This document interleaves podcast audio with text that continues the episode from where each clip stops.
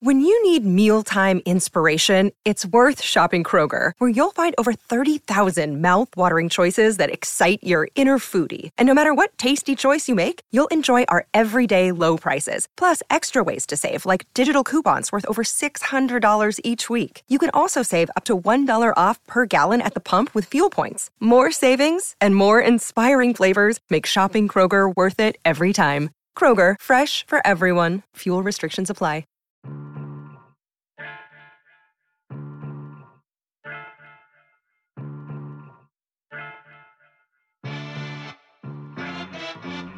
Welcome to If Then, the show about how technology is changing our lives and our future. I'm April Glaser. And I'm Will Oremus. Hey everyone, welcome to If Then. We're coming to you from Slate and Future Tense, a partnership between Slate, Arizona State University, and New America. We're recording this on the afternoon of Friday, November 2nd. We're days away from the midterm elections in the United States. It's the first major national election cycle since the 2016 presidential elections. These elections are, of course, critically important to the country's future. Democrats have a chance to take back the House, new governors will be elected, and so on. But they're also important as a test of our election system, and in particular, the capacity of major tech platforms to fix the problems of misinformation and foreign interference that so muddled the 2016 elections. That's right. So today we're going to have a special episode of If Then, all about the midterm elections and the role of Silicon Valley and online media in our beloved democratic process. We're going to start with a roundtable with two extra tech journalists, as if anybody wanted more tech journalists Kevin Roose from the New York Times and Paris Martineau of Wired, who have been reporting on issues of online speech, misinformation, and election interference this year. Yeah, I'm excited to have both of them here with us in the studio. And then we'll have an interview with one of the country's top experts on election security and voting systems. He's the former White House Deputy Chief Technology Officer, Ed Felten. We'll talk to him about the problems that could rear their heads this cycle, namely with the very outdated tech that many of us are forced to use to cast our ballots. Some of the voting machines we rely on are well over a decade old, some don't have a paper trail, some seem to be very vulnerable to hacking, but here we are. And we'll end our show with a very special Don't Close My Tabs edition, where we take a look at the best way to watch the results as they come in Tuesday night online. Today, we're joined by Paris Martineau, a staff writer at Wired, covering tech, online extremism, and social media. Welcome, Paris. Hey. We're also joined by Kevin Roose, a columnist for Business Day and a writer for the New York Times Magazine. Kevin's column, The Shift, examines the intersection of technology, business, and culture, which, as far as I can tell, just means you get to cover all the weirdest and most interesting stories in the tech world. Welcome, Kevin. Thank you for having me. Big fan of the podcast. Oh, that's very nice of you to say. um, so roundtables are super weird because we usually like to interview people, and it's like people on either side of the net here, but uh, but we'll just have a conversation this time. And I actually want to start with disinformation, which is a topic I know we're all really fascinated by. And I think it'd be good to kind of start with some examples to illustrate the types of things we're talking about, and then we can move into some larger questions. There's definitely been some disinformation circulating around social media that has to do with the election, but there's also been disinformation circulating on social media that doesn't have to do with the election, right? Like, but has been happening kind of around the proximity of the election because the elections are happening on Tuesday. And I know that you, Kevin, have been following uh, disinformation around the caravan quite closely. And I'm curious if you could kind of give us some examples about the disinformation you've seen and also how that could affect the election. I know I've seen it kind of siphon into some political messaging. Yeah, so I think we've sort of had enough of these events now that sort of take over the news cycle and inspire a wave of disinformation that we kind of know the pattern. So, for example, as you said, this happened with the caravan. The the minute that you know, sort of big news stories started breaking on this caravan, you started to see um, things going sort of viral on social media, and some of them had sort of doctored or mislabeled images. So they would you know take an image from a you know 2012 uh, street protest and with with you know a policeman with his face bloody from from you know being hit with a rock or something. And they would say look the the caravan is is you know attacking policemen. And um, even though the, the images had nothing to do with the caravan. So we saw a number of instances like that. We also saw a big wave around the kavanaugh confirmation hearings. Right. um, christine blasey ford uh, was sort of turned into this um, character in right wing social internet spaces.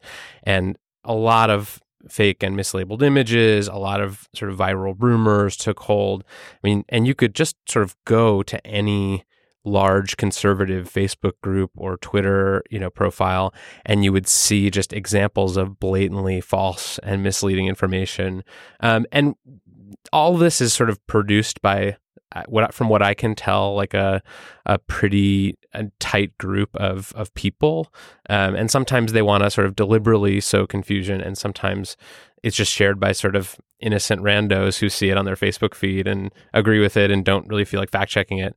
Um, so I've been doing a lot on that stuff, but that's not, as you said, that's not specifically election related, but it does play into these broader themes that I think then do influence how people vote. Right, because the mig- the migrant caravan bearing down on us is supposed to scare people in, into getting out to the polls. Paris, I know you've done work also on the sources of online misinformation and amplification of these false stories. What have you found about who's sharing these, who's coming up with them? Yeah, um, more often than not, these sort of stories seem to come from the usual suspects of places, be it 4chan or 8chan, um, Reddit, Gab before it was shut down. It'll often start with maybe one person posting a specific meme or making a particular claim, which then ends up being repeated on someone's YouTube channel or in a Facebook group, which eventually will then make it to um, larger, more open spheres like a, a, subreddit or on Twitter. And then from there, it'll kind of um, take off. Uh, I guess a, another good example of kind of this phenomenon is um, in relation to the recent totally bunk allegations made by um, Jacob Wohl and co. about Mueller. Gateway Pundit had written an article on these totally false allegations, and you could kind of track in the minutes and hours afterwards on CrowdTangle um, how these things started to spread. And at first, you saw um, a bunch of like uh, power users on Twitter in the extreme right sphere kind of pick up the Gateway Pundit article and the allegations. And then it proliferated to more mainstream users on Twitter. Then it went to Reddit and kind of climbed up um, on the uh, like popular subreddits like the Donald and so on. right. on. So like when I see so these articles they get written on like, you know, Gateway Pundit and then I see these kinds of websites that get started just for the purpose of Facebook pages having somewhere to send traffic to. Mm-hmm. Uh, then take that Gateway Pundit article that was like premised on something that percolated somewhere in the cobwebby corners of the internet, whether it's usually not Gab, usually I see it like on Discord or I see it on the Chan somewhere.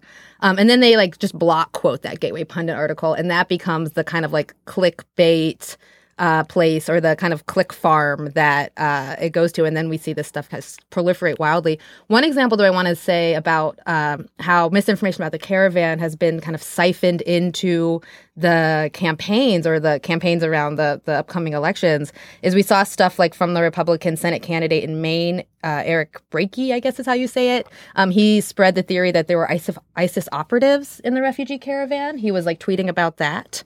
Uh, a member of Congress who's up for reelection in Florida shared a video that the refugee caravan. Um, claimed it might show people that were getting paid by George Soros. And so, like, I've seen a lot of uh, like fixation on the caravan, on on Nancy Pelosi, um, on Soros, stuff that's not necessarily true. Uh, that is kind of getting that's not necessarily about the election either. Getting kind of and and to be clear, these people in their house districts and and stuff have they should not be running on the caravan. Like that is not should not be an election issue, but it's something that they're that they're pulling into their ads, they're saying on Twitter. Well, and that's something that I've sort of observed this cycle that I think is new and really interesting is there used to be this adage that, you know, all politics is local. Yeah. You know, if you were running for city council somewhere in Kansas, you wouldn't campaign on federal health care law because that's not your job. You don't have anything to do with that. But as I've been sort of researching and, and looking into social media this cycle, you see all these fascinating sort of local campaigns running on national issues. So, like, I did a big story about um, Facebook ads and and sort of how candidates for small offices, very very down ballot offices, are advertising on Facebook, and you see people running for school board who are talking about ISIS caravans. Right. You see people Right. who are running for city council, and they're running on the Wall and MS13 or you know Colin Kaepernick, or they're running on you know um, Republican, you know, uh, tax plan, and it just it makes no sense logically, right? There's no, but it's sort of th- what happens when you put when you sort of shove all politics through this algorithmically sorted feed, right? The, the you have to kind of aim for the broadest issues. Yeah, the only way that they're going to be able to get their message seen by the most number of people is if they speak on these specific divisive topics that everyone is clicking on, that everyone wants to hear about. So there's like the the gutting of the local newsroom, which is part of this too, is that there's yeah. just not as much local coverage. But uh, it's also the this is what these platforms were made to do. Like the democratizing nature of these platforms gives everyone a voice and then yeah the only way to to kind of get your stuff to percolate up might be to focus on the hot button issues well to be fair i mean it's not it's not just the right right i mean like every democrat in the country is yeah. running against trump right totally. they're not running yeah. against their yeah. republican opponent and i don't i don't think that's crazy but it does I think it is reflective of how when you're when you're in a country with a charismatic populist leader, that leader just like it just infects everything. That you can't you can't avoid them. But I, th- I think you I don't want to both sides this too much because I think you do see Democrats running on healthcare, running on local issues in their communities. Um, I think there's obviously a lot of anti-Trump stuff that's going to power people to to go to the polls, but um, it's really interesting. I mean, you, I don't think you would have seen this uh, you know, 10 years ago. I think it's a real reflection of, of the times we live in and how people are getting their information. So, wh- why do you think there's, you've been showing on Twitter that some of the pages that have been getting um, the most uh, clicks on Facebook or that have been popularized the most are far right? pages or like kind of like republican leaning not even far right but just like right leaning stuff why is that do you think uh, more popular on facebook i have my own theories but i'm curious what you think um, I well, Will is the resident expert on this stuff, but I, my my sort of like uh backseat theory is that it's just it, it's a couple things. One, it's that these far right websites are more likely to they're they're better at sort of creating engagement. They're they're like they're just better at whether find it's finding issues with sort of salient or or you know salacious details. Um, it, they're better at sort of playing to people's you know the bottom of their brainstem sort of raw emotions but i also think it just reflects facebook's user base. I mean mm-hmm. um, if you look at who's using facebook the most um, their their fastest growing user base is is people over 50 and um, you don't see that many um, you know young people. A lot of them have moved, migrated to instagram or snapchat. So the people who are left on facebook using it very act- actively, I would guess, although I don't know this for sure, tend to be sort of older and more conservative. But the, and there's also, I mean, I th- I think part of it is that liberals have the mainstream media. I mean, liberals generally trust the mainstream media. We're comfortable sharing the New York Times or or you know CNN or Mother Jones or Slate, and conservatives um, have been trained or or just don't trust the, the mainstream media. Mm-hmm. and so there's this vacuum of of information that's gonna that's gonna cater to their worldview. And so I think that's one reason that you see more of the memification um, and and the sort of trumped up false news on on the conservative side.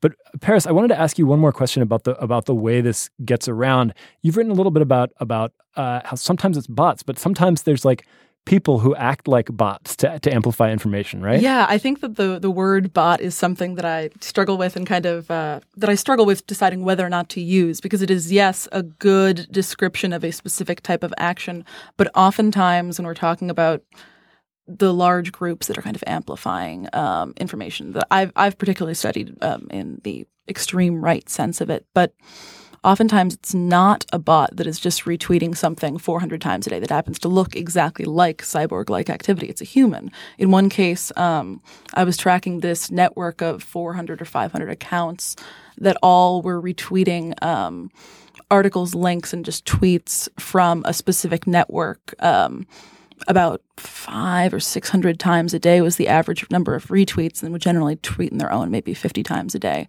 And as we looked into it more, while it's easy to call that bot like activity. The people behind it were mostly just human beings um, who sat in their phone the entire day and just retweeted the same things over and over, often from these specific groups called uh, DM rooms, I think is the unofficial name for it. It'll be a large DM group that sometimes you have to pay to get into. Oh, Where- really? yeah, where people um, I want to pay to get into one. yeah, well, where people will um, essentially like post an article, a link, or a tweet, and then everyone in the room is expected to retweet it. Then, so it kind of creates these networks of people who are all amplifying each other's content. What a weird privilege, or like a way to get in. I mean, I've I've like definitely seen various groups where you have to like um, get screened in some way before they let you in, but never money. So that's yeah, no, it was interesting because it was Yeah. the group that I was following was around this one account. It's still active today called the Bradford File, which tweets like insane, very ultra right wing content. And uh, essentially, his DM group was full of women who were like wanted to sleep with him essentially or who like were, had a crush on him somehow. And so Oh, like he'd flirt with all of these like very old women located in florida. And in turn they would retweet all of his tweets What an economy! I have not heard Yeah. of that, that's fascinating. Yeah, I got to get my own DM group. I don't. I, i know we're not I doing it right left guys. If anybody would Yeah. like to pay to join a DM group with me, just uh, However I much can- he, this guy charges, I'll do like a dollar less. yeah okay un- undersell the market You know, one thing I want to bring up though about uh, why right wing content proliferates, I think Will Will makes a good point there. I got to uh, earlier this summer interview a trio of of guys who run probably the one of the largest pro Trump Facebook hubs of pages. So they control like you know eight pages, I think, and have you know millions and millions of followers total. And I, I had a really long interview with them. I don't know why they agreed to talk to me. It was very hard to find them, as I know you've experienced too, like finding these people. And I finally got them on the phone and they were like, Yeah, okay, I'll talk to you. They said they feel like the country's watching two different movies. That um that, you know, people who like Trump uh get the news, they get they get CNN, they get New York Times. I mean, who don't like Trump? Oh, who don't like Trump? I'm sorry. Yeah, they get they get like kind of all this what I would consider verified fact checked reporting about all of the troubles that his administration has been having that really needs to be reported on is important, but that really turns people off who like Trump. Like it's not that they they just don't want to see bad news about someone they like. And so because of that they've turned to either Fox News, which they can't watch all day because they have a job, or and Facebook. And Facebook has kind of filled the void for people that don't want to see even if it's true bad news about someone they like. well, and the biggest publisher on Facebook is Fox News, right? and so there you go. Yeah. it, it sort of replicates And itself. you know, re- and uh, you know, I've heard the theory before also that if you believe in something that's not necessarily based in truth, you have to create a lot of media to kind of prove it's true. So if you believe the earth is flat, you're going to make a lot of YouTube videos to prove it's flat. If you believe the earth is round, you don't really need to make YouTube videos to prove the earth is round. Right. Well, it's also just more interesting, right? It's more interesting to learn a secret theory that, Yes. that the world is flat than to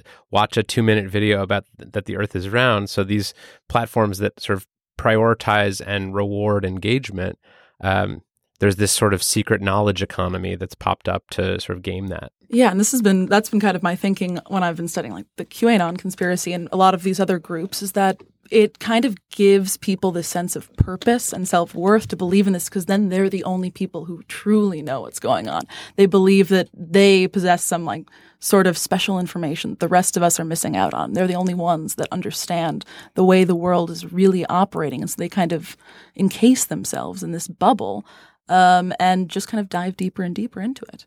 So here's a question that I've been I've been trying to grapple with. We know that in the 2016 election, a lot of the misinformation was originating in Russia. We didn't know that at the time of the election. That came out later. So in the 2018 midterm cycle, I haven't seen that much reporting or evidence of Russian interference or interference from other countries. But I'm wondering, does that mean that it's not happening, or is it just that again we won't know until later that it's happening? Well, I will say that Facebook has gotten a lot faster about telling us when it has happened. So if it has happened lately, it seems like they tell us within the week. Um, but I don't know. Maybe Kevin, you have thoughts on that? Yeah, I have a couple thoughts. One is that I think there's not as much need for, I mean, the, in 2016, the playbook, you know, that Russia came up with was about stoking division. Um, and like we sort of got that now. Like we're sort of really good Mission at that. accomplished. Maybe Yeah, we're- the polarization exists now, and they don't need to wedge that. Right, Okay, exactly. yeah. So like kind of mission accomplished on that one. And then I think we're also seeing um you know different forms of disinformation. So a lot of it's not happening out in the open. It's might be happening over, you know, text messaging platforms. It might be happening in sort of more closed spaces um, where it's harder for us to see. Um, like we saw that in Brazil just recently with their election, there was a ton of misinformation. Most of it, it seems like, was flowing through WhatsApp. Um, and so I think that'll be sort of something to watch. So we might have the foreign interference actually might be seeding the disinformation in some of the forums where they work to kind of strategically percolate it. Yeah, and I think one avenue that people are not talking about enough, which I'm not sure how we'd even begin to counter, is Facebook groups, which are huge, and especially in, I suppose, right wing circles. There's no one really policing them because the majority of Facebook's um, the majority of the ways Facebook goes about policing sort of fake news and things like that relies on reports or some sort of interaction from the people that see the content in Facebook. And within these groups, everyone wants generally to see this sort of content, be it like fake stories about the caravan or things like that. And so there's no one to report it. And then it percolates and ends up on a platform like Twitter or Facebook generally. And so, you know, um, just to change topics, another thing I wanted to talk about while I have you guys here is, for instance, the rise of Bolsonaro and Trump, these people who we wouldn't have seen gain so much popularity if it weren't for the uh, democratizing effect of social media, right? Which is something we used to celebrate so much. And now it's kind of given a platform uh, to people that typically wouldn't get past kind of the gatekeepers, the traditional gatekeepers of media, that, you know, our editors, for example. Um, and so I'm curious what you guys think about, about that, about kind of like Facebook kind of giving people the opportunity to organically or inorganically, if they're using uh, disinformation campaigns, uh, rise. Well, the, the way I've sort of been thinking about this, because I, I think it's, you know, to say that Trump is sort of purposefully engineering or Bolsonaro is purposefully engineering some campaigns that are, you know, tailor made to the realities of social media amplification. I, I don't think they're thinking about it in that sophisticated a way. I think they're just really good at getting attention. And, you know, Trump has been in the business of getting attention since way before the internet, since way before Facebook. He had a TV show. He was a regular sort of personality in the media.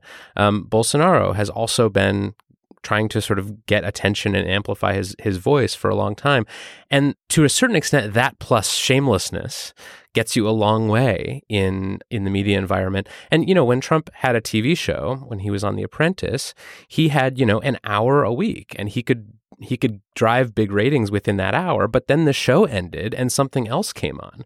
What's happening now is essentially online, there is no one hour time limit. Like he can just, if he can keep the attention on himself, he can have 24 hours a day, seven days a week. Um, so he's programming in a way that I think is, is really, um, is really useful for him. The way you put that makes sense to me because, you know, we used to have a media environment where they were these big corporate gatekeepers that decided what news we would all see. And so they would not give attention to somebody like Trump. Now we have an information environment where attention is the currency. Like on Facebook, if it gets attention, then that's what goes to the top of the feed. So that makes sense that that attention seekers would be thriving in that kind of environment. But one thing that that the Brazil election a question that it raised for me is I used to blame a lot of this on Facebook's algorithm because they've written this software to to optimize for stuff that's divisive, that like engaging, yeah, stuff that appeals to your biases, that gets you an emotional response. But in Brazil, a lot of the problem was on WhatsApp, and there's no there's no equivalent algorithm on WhatsApp, and yet we still see huge problems with misinformation. So I'm wondering, like, is it was it really Facebook's algorithm, or, or was there something deeper all along about I don't know about the internet or or you know, is it is it specific to WhatsApp? Uh, could there be even be a platform that would not lead to uh, greater polarization and, and foster misinformation and that kind of thing? So it's just sharing. I think people just like to share like aggro negative stuff. You know, they're like, oh, here's some bad news you might think is interesting. And maybe it's not, uh, yeah, maybe it's not just people who can game it, but it's also that people like to just share bad news. I don't know. Yeah, I think that a lot of the issues we see within Facebook's algorithm like reflect in a way the issues with our society and the way we kind of share news and uh, consume content just generally as people. And we can see that even within these kind of closed um, communities, that people are sharing the same sort of polarizing, often untrue things solely because they realize that that is what gets engagement within your own community, whether or not it is being amplified by some sort of algorithm. One thing I'd be really interested to to see and uh, there probably is no way to run this sort of A B test. But if you could see sort of how misinformation would, would work in a society that had WhatsApp, but that didn't allow people to forward messages to, you know, vast numbers of people. Because a lot of what's happening in Brazil is that a piece of misinformation will spread. You know, people have a group with, you know, a hundred of their friends and neighbors and stuff, and they'll just forward the message to that entire group. And then, you know, maybe 50 of those 100 people will forward it to other groups that they're in. So the sort of viral mechanics are there, even though the feed is not algorithmic like Facebook, the sort of sharing mechanism is still there. And I'd be really interested to see what happens if you just if you just don't have that. If, if maybe you can max out, you can forward a message, you know, to three people, and how does that change the ability of disinformation to spread? Yeah, you just don't give people as much power. Is that wait? That sounds bad. Uh, no, well, I just think, well, broadcast is what this is about, right? It's about the ability to broadcast, you know, and should you limit that locally, like, and, or localize that, or do you just make it as global and vast as possible? Um, and I don't know. I, I, I think localization of broadcast kind of keeps it at home and, and keeps it understandable and makes sure that it doesn't get as toxic. That doesn't seem bad to me. Right. So it's it's it's the centralized platform with the ability to take any one person's voice and just blow it up. And yeah, and you know, we're just touring around with ideas now. You know, one last thing though I wanted to talk about is Facebook's war room. Uh, do you guys think that the platforms, particularly Facebook, uh, has done a good job so far? I mean, clearly, I know with with Brazil, it WhatsApp, which is a very big challenge. They have they were not able to rein that in, and I'm not really asking you guys to assess one of the hardest questions to assess, but I'm I'm curious what you think about what they've they've done so far. I think one change is that uh, a lot more journalists and researchers and NGOs are paying attention to misinformation, and I think that in turn has forced Facebook to pay more attention. More accountability because more people are watching. Right, and and in a way, they've kind of sort of outsourced a lot of that work. I mean, we still, we being journalists, still find a lot of you know things that break Facebook's rules and bring it to their attention, and then they you know crack down on it. But a lot of times, it's not them proactively going out and looking for it; it's them being sort of responsive to other people finding stuff on the platform, which is which is you know to be fair, a good change. They could they could say like, "Thank you for your uh, reporting. We're not going to do anything about it." Um, I think they've been more responsive than they have been in the past. Yeah, although I I mean, I don't know. I've seen a lot in my reporting or some of my colleagues' reporting that oftentimes Facebook will have seen these sort of things that break the, their rules multiple times before, or users will have reported them, and Facebook does nothing. But it's only when a journalist or somebody with the power to call them out on a platform actually brings it to their attention that they will respond in some way. And and even then, not always, right? I mean, yeah. Paris, you wrote the you wrote the post for Wired about how um, with the the the pipe bomber suspect, um, he had actually been reported for making yeah. death threats on Twitter by a person who was somewhat of a media personality. Yeah, was she a, was on Fox, right? And, and, and nothing happened. Right, and then of course he they didn't even uh, like he, she had reported that him to Twitter. They said nothing, did not suspend his account, and he they only like corrected that like what twelve hours after they found out whose account it was, um, right after they had identified the bombing suspect in the news. Yeah, so I think we can probably agree that this that the platforms are still pretty bad at all the things that they were bad at two yeah, years ago. They're just responding to whenever they get criticism and have to do something, or else face having to sit in front of Congress for a couple of hours and have a bunch of bad photos of them taken. To be clear, that's not real liability, right? Yeah. Like, I mean, so much of this stems from the fact that they don't have liability for what users post on their platform. And mm-hmm. because of that, it's really allowed them to look the other way for, you know, 15 years. And I always bring it back to the Communications Decency Act. I'm not going to make a verdict whether or not that's a good thing or a bad thing, but it has fostered a culture amongst internet platforms that is inactive. I wonder if our listeners play Section 230 bingo at home. I just I think it's fascinating. it's something I really think about a lot. I, I, you know I read a lot about the concept of liability, and I think about it. It's very powerful, and uh, and when it's not there, it's very powerful too. So no, I think you're right though. But but I mean, it, certainly they're trying now. Like I, I, think they're trying. They're not doing a great job. They're yeah, still overwhelmed. They don't want to be regulated. Yeah. They don't want to be forced to do it, so they're trying to do it. Yeah. And so the question to me now is just like, is the are these problems even solvable? I mean, they admit now that it's an arms race and they're never going to fix misinformation. Um, but but I just wonder if it's ever really going to get better or if this is where we're stuck. Does it have to be an arms race? Like, will there be a future where when we'll say like, oh, remember how like messed up 2016 and 2018 and 2020 was like you know like will we ever be able to say that's not how it's going to be anymore? You know it seems like short of just major structural changes which might involve like some like some scaffolding of policy that forces them to do something i'm worried that this is just going to be a fixture of our democracy. And i don't know if social media and the way it exists now and electoral politics can really coexist in a like healthy way. I'm not sure. There's there's a small bright spot, which is I, I, covered a study, an academic study that found there actually has been less false news and misinformation on Facebook in the past year, and that's compared to Twitter, which hasn't focused on stamping out misinformation. Um, Facebook has at least moved the needle somewhat. But I wanted to th- ask the last question, um, Kevin and Paris. Do you think are things getting better or are they getting worse? Um, that's a great question. Uh, I don't know. I think things are at a steady state of bad, and occasionally the needle moves towards okay. That's an all like I don't know when you were just saying that. Um, Twitter just introduced a feature this week for people to be able to report fake news or misinformation, which is insane that it has taken until November for Twitter to add that. I mean, there are small uh, victories to be had, but they are much too late. Yeah, I think of it like if you had a you know boat that had a huge uh, hole in the hull, and you know it's that, that's a problem, right? mm-hmm. um, and like adding more buckets is like a good thing. Like yeah, if you, you had, can like yeah, we all water want more faster. Buckets. Yeah, yeah, yeah, if you had more buckets, that'd be good. But like you still got the freaking hole in your hull. And uh, at some point, you got to patch that. And I think we're at the adding more buckets phase right now. Yeah, yeah. I again, I'll just say I hope that there's a day in the future. Maybe this is speculative sci-fi where we look back and say, "Man, that was a mess." I'm so glad it's not like that now.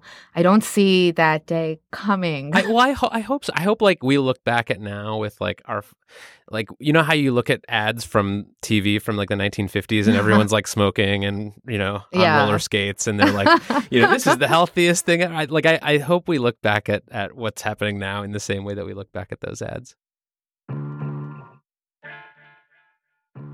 All right, we're going to take a quick break. When we come back, we'll have our interview with former White House Deputy Chief Technology Officer Ed Felten.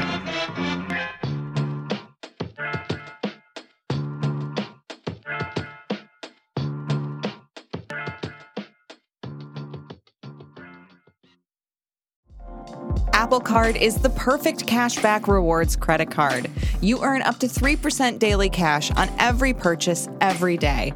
That's 3% on your favorite products at Apple, 2% on all other Apple Card with Apple Pay purchases, and 1% on anything you buy with your titanium Apple Card or virtual card number.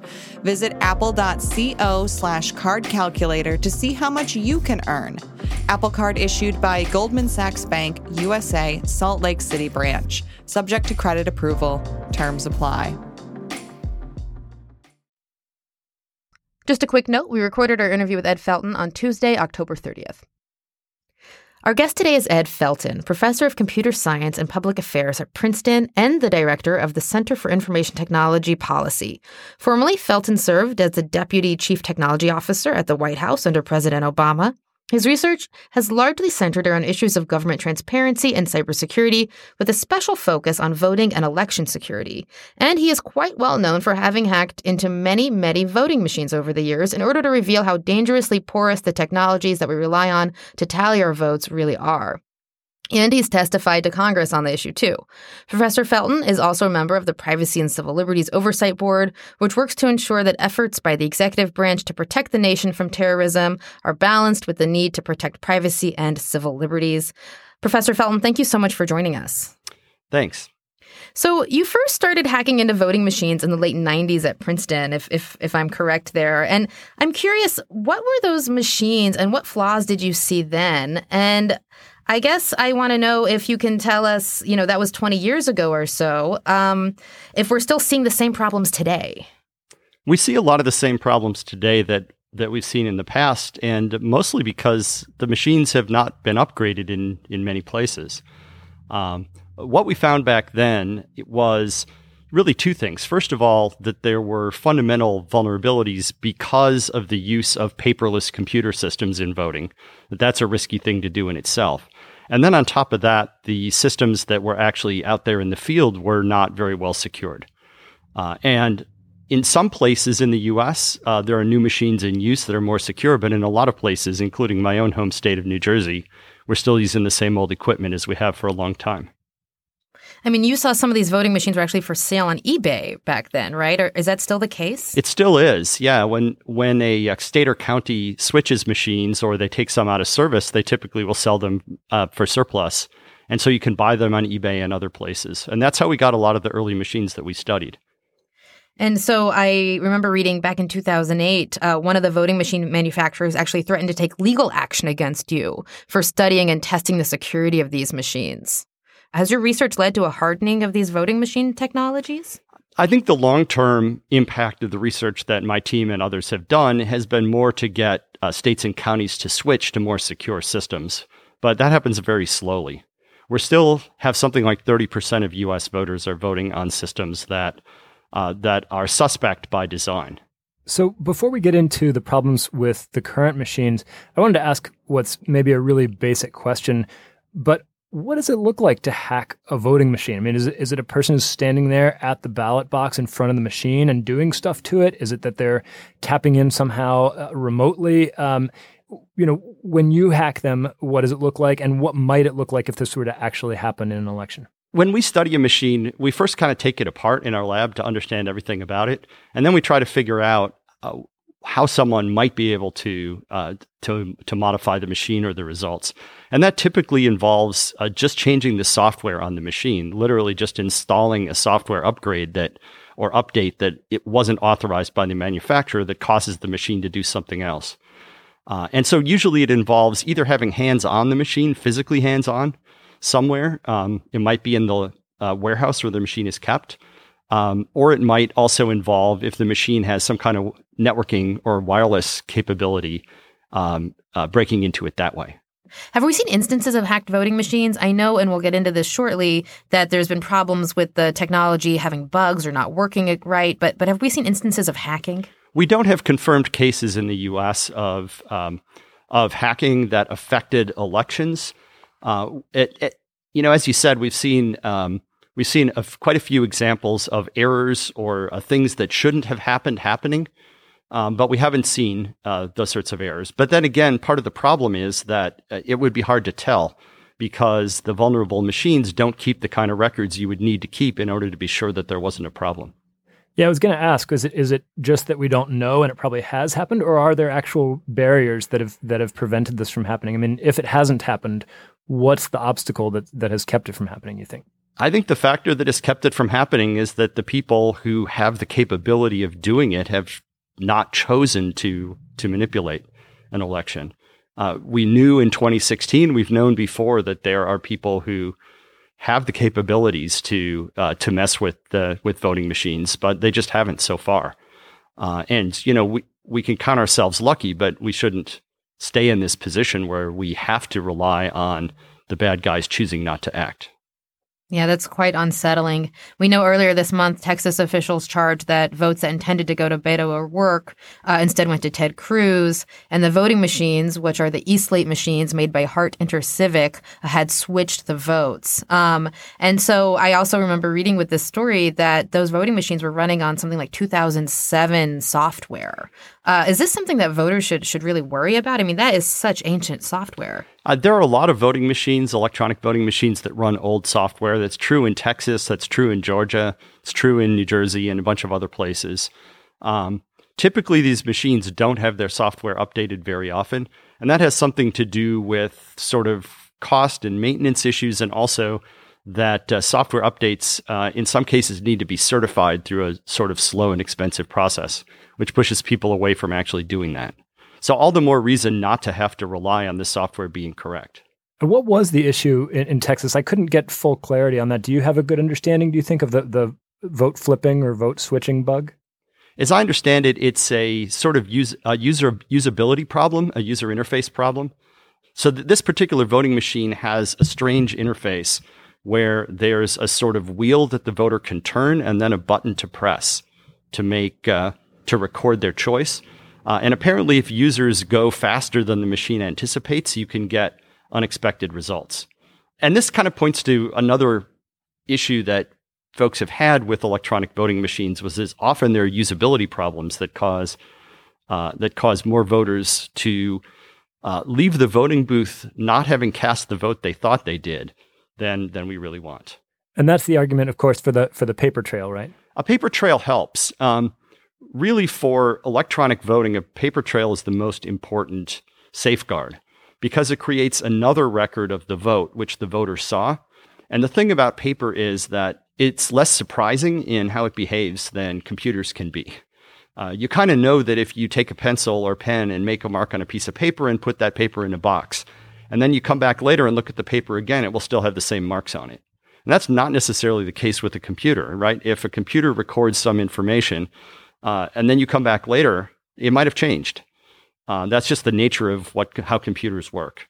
So paper trail is the most important uh, is is the most important safeguard we need against all of these sorts of problems, whether it be malice or error or usability.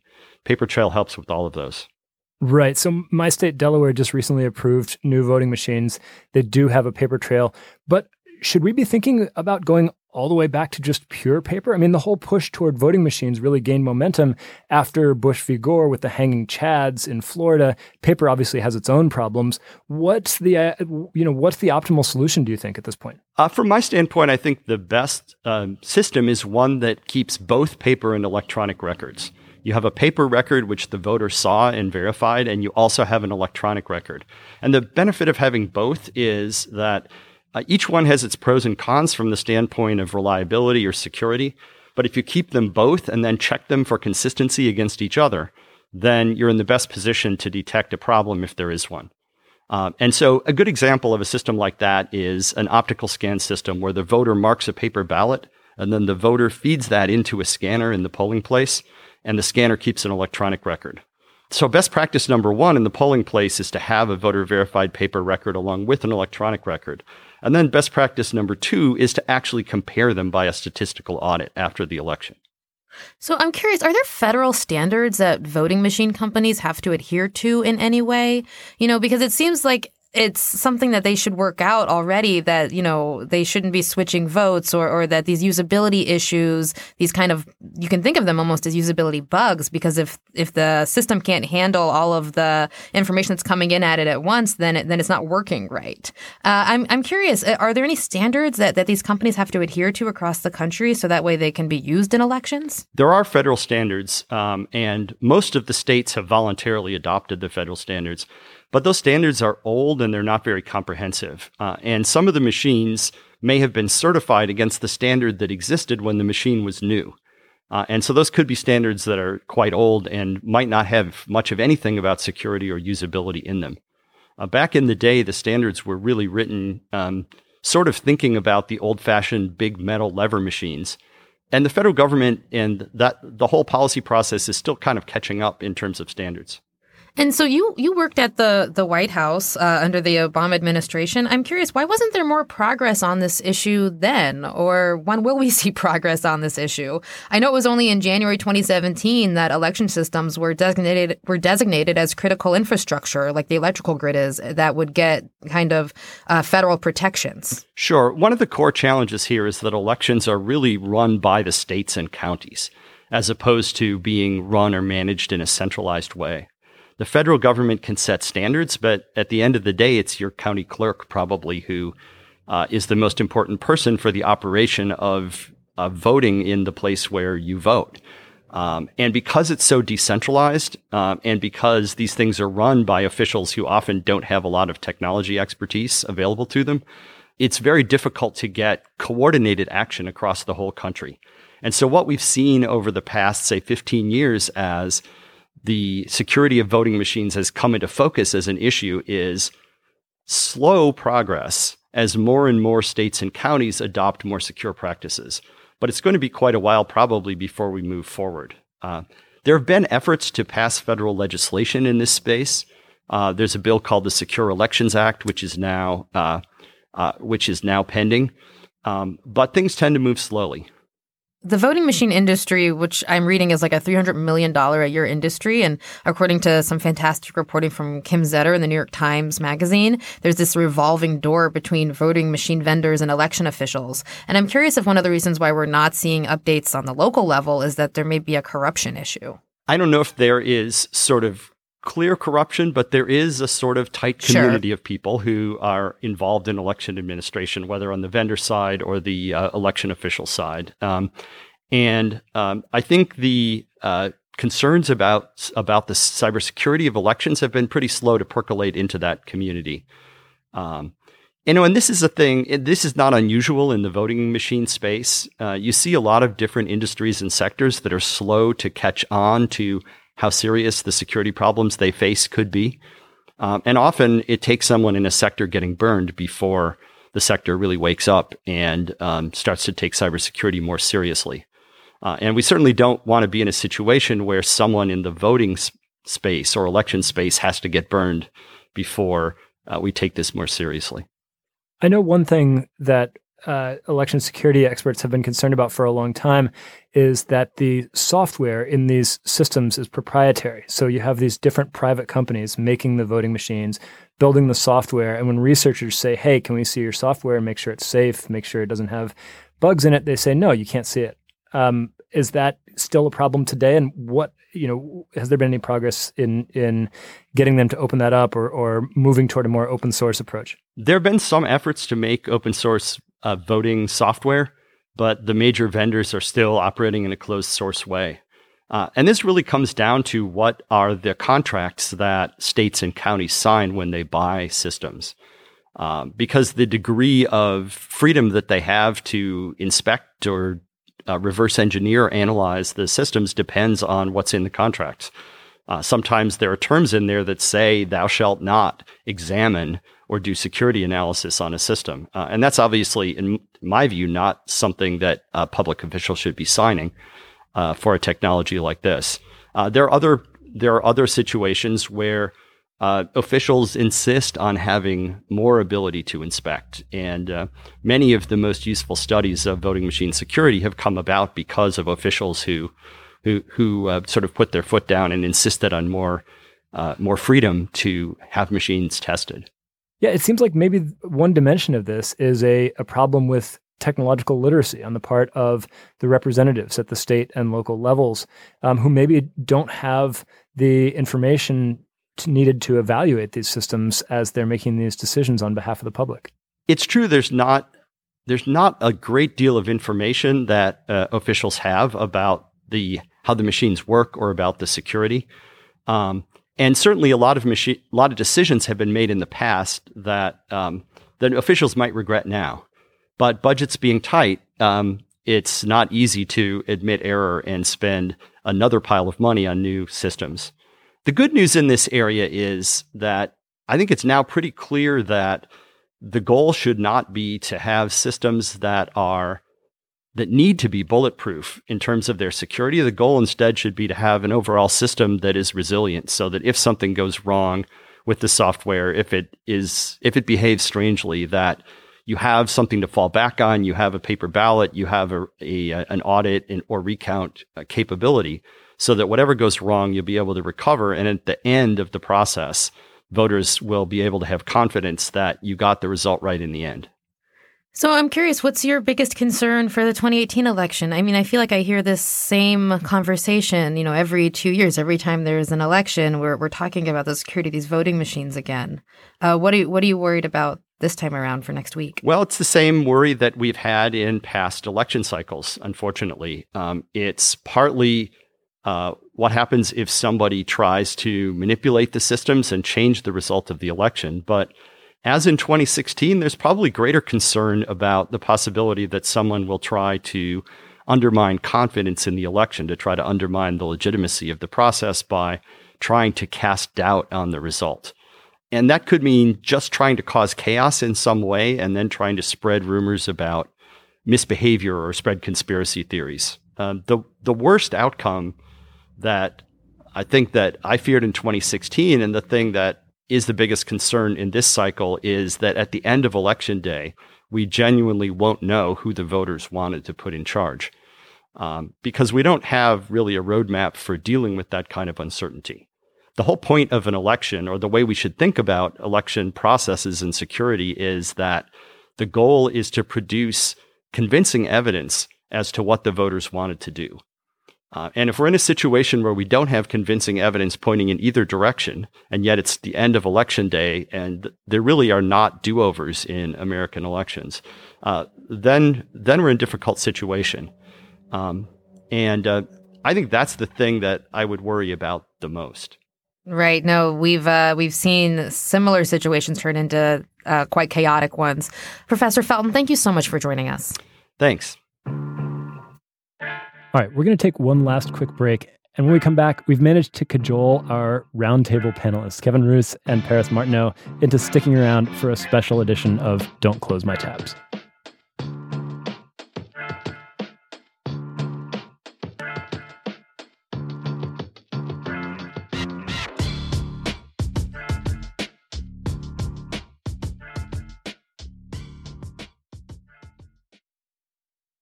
Time for today's Lucky Land horoscope with Victoria Cash.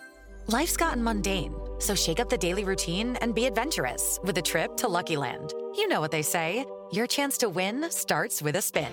So go to luckylandslots.com to play over 100 social casino style games for free for your chance to redeem some serious prizes. Get lucky today at luckylandslots.com. Available to players in the U.S., excluding Washington and Michigan. No purchase necessary. VGW Group, void were prohibited by law. 18 plus terms and conditions apply. So it's time again for Don't Close My Tabs. Only this time we're not going to talk about what we typically talk about. We're going to talk about how to watch or not watch the election results as they come in on the internet. Uh, it's a big question. I think uh, I kind of want to start with Kevin because you're from the New York Times and you guys have that infamous ticker. Oh, The election needle? yeah, the, the heard of it. needle. okay, yeah. What is this? Yeah, but it's it's it's it's you know super reliable. I think, or it has been. I don't know. I'll have it open as a tab. Yeah, I think it, it, it uh, I believe the word is triggering. for a lot of Triggering. Okay, that's it. Yeah. because of this because of course of the 2016 Yeah, election reliable where is the not the needle right started word. out showing oh hillary clinton's going to cakewalk to victory and then uh, over the course of the night the needle went down And then she started moonwalking away from the I victory. can literally right. remember where I, I saw was someone. while I saw a watching photo that of someone in a. Halloween costume the other day that was just the needle from Oh. the. the scariest costume of all. Yeah. It's scary. so are you going to watch the needle and and show solidarity with your new york times colleagues You know, I'm going to be working on election night, so I, I I hope that I have time to to see anything. But um, yeah, I'm pro. I'm pro needle. I'll go out on a limb.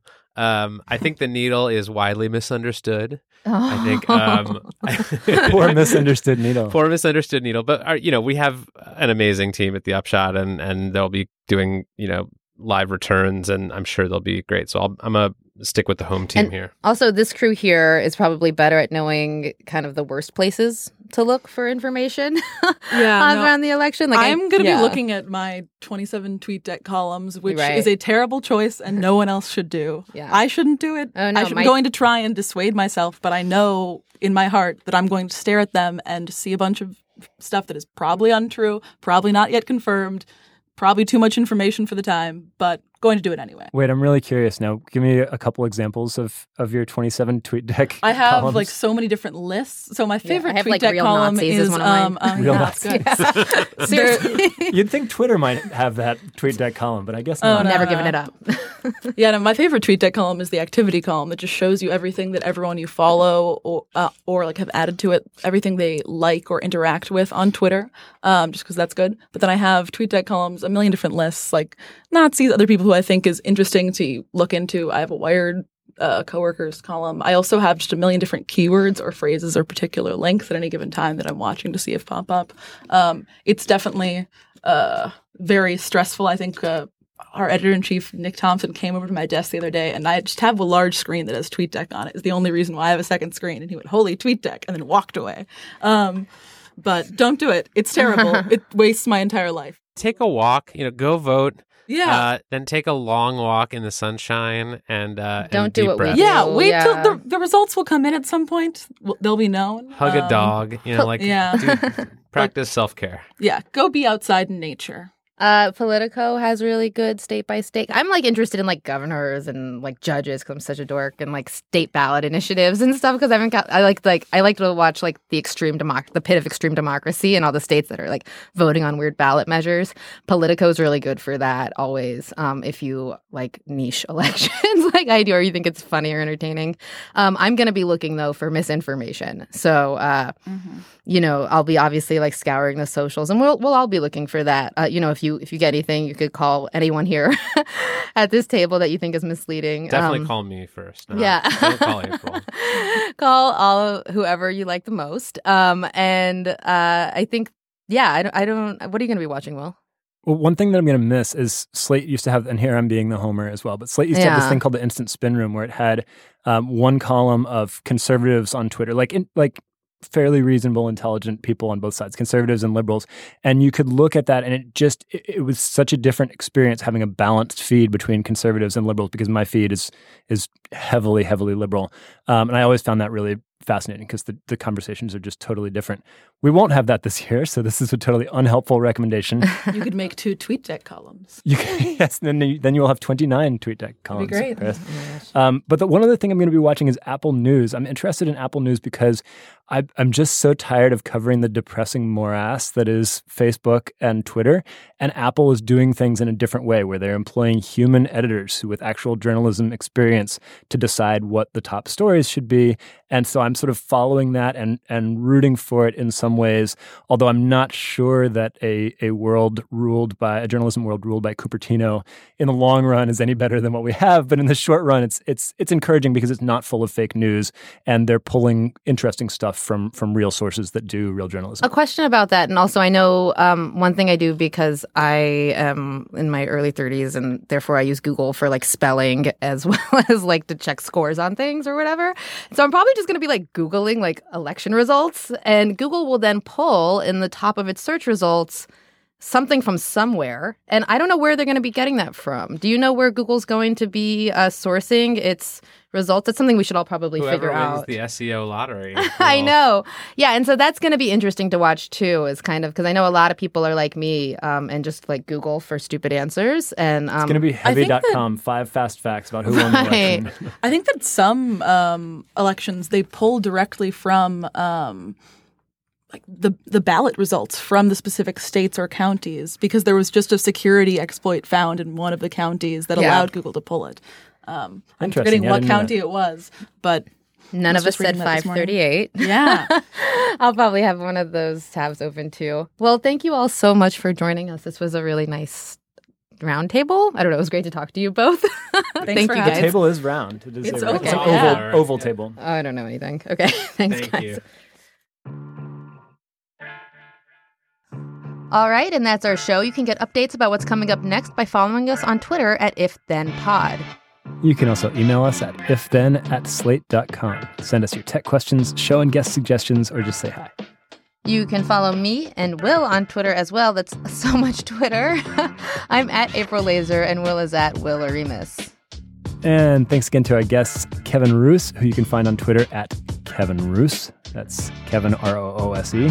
And Paris Martineau, who is on Twitter at, you guessed it, Paris Martineau. That's Paris, M A R T I N E A U. And thanks to everyone who's left us a comment or review on Apple Podcasts or whatever platform you use to listen. We appreciate you doing so. And if you haven't done so, go ahead and try. It's a super nice thing to do, and we would appreciate it if you did. If Then is a production of Slate and Future Tense, a partnership between Slate, Arizona State University, and New America.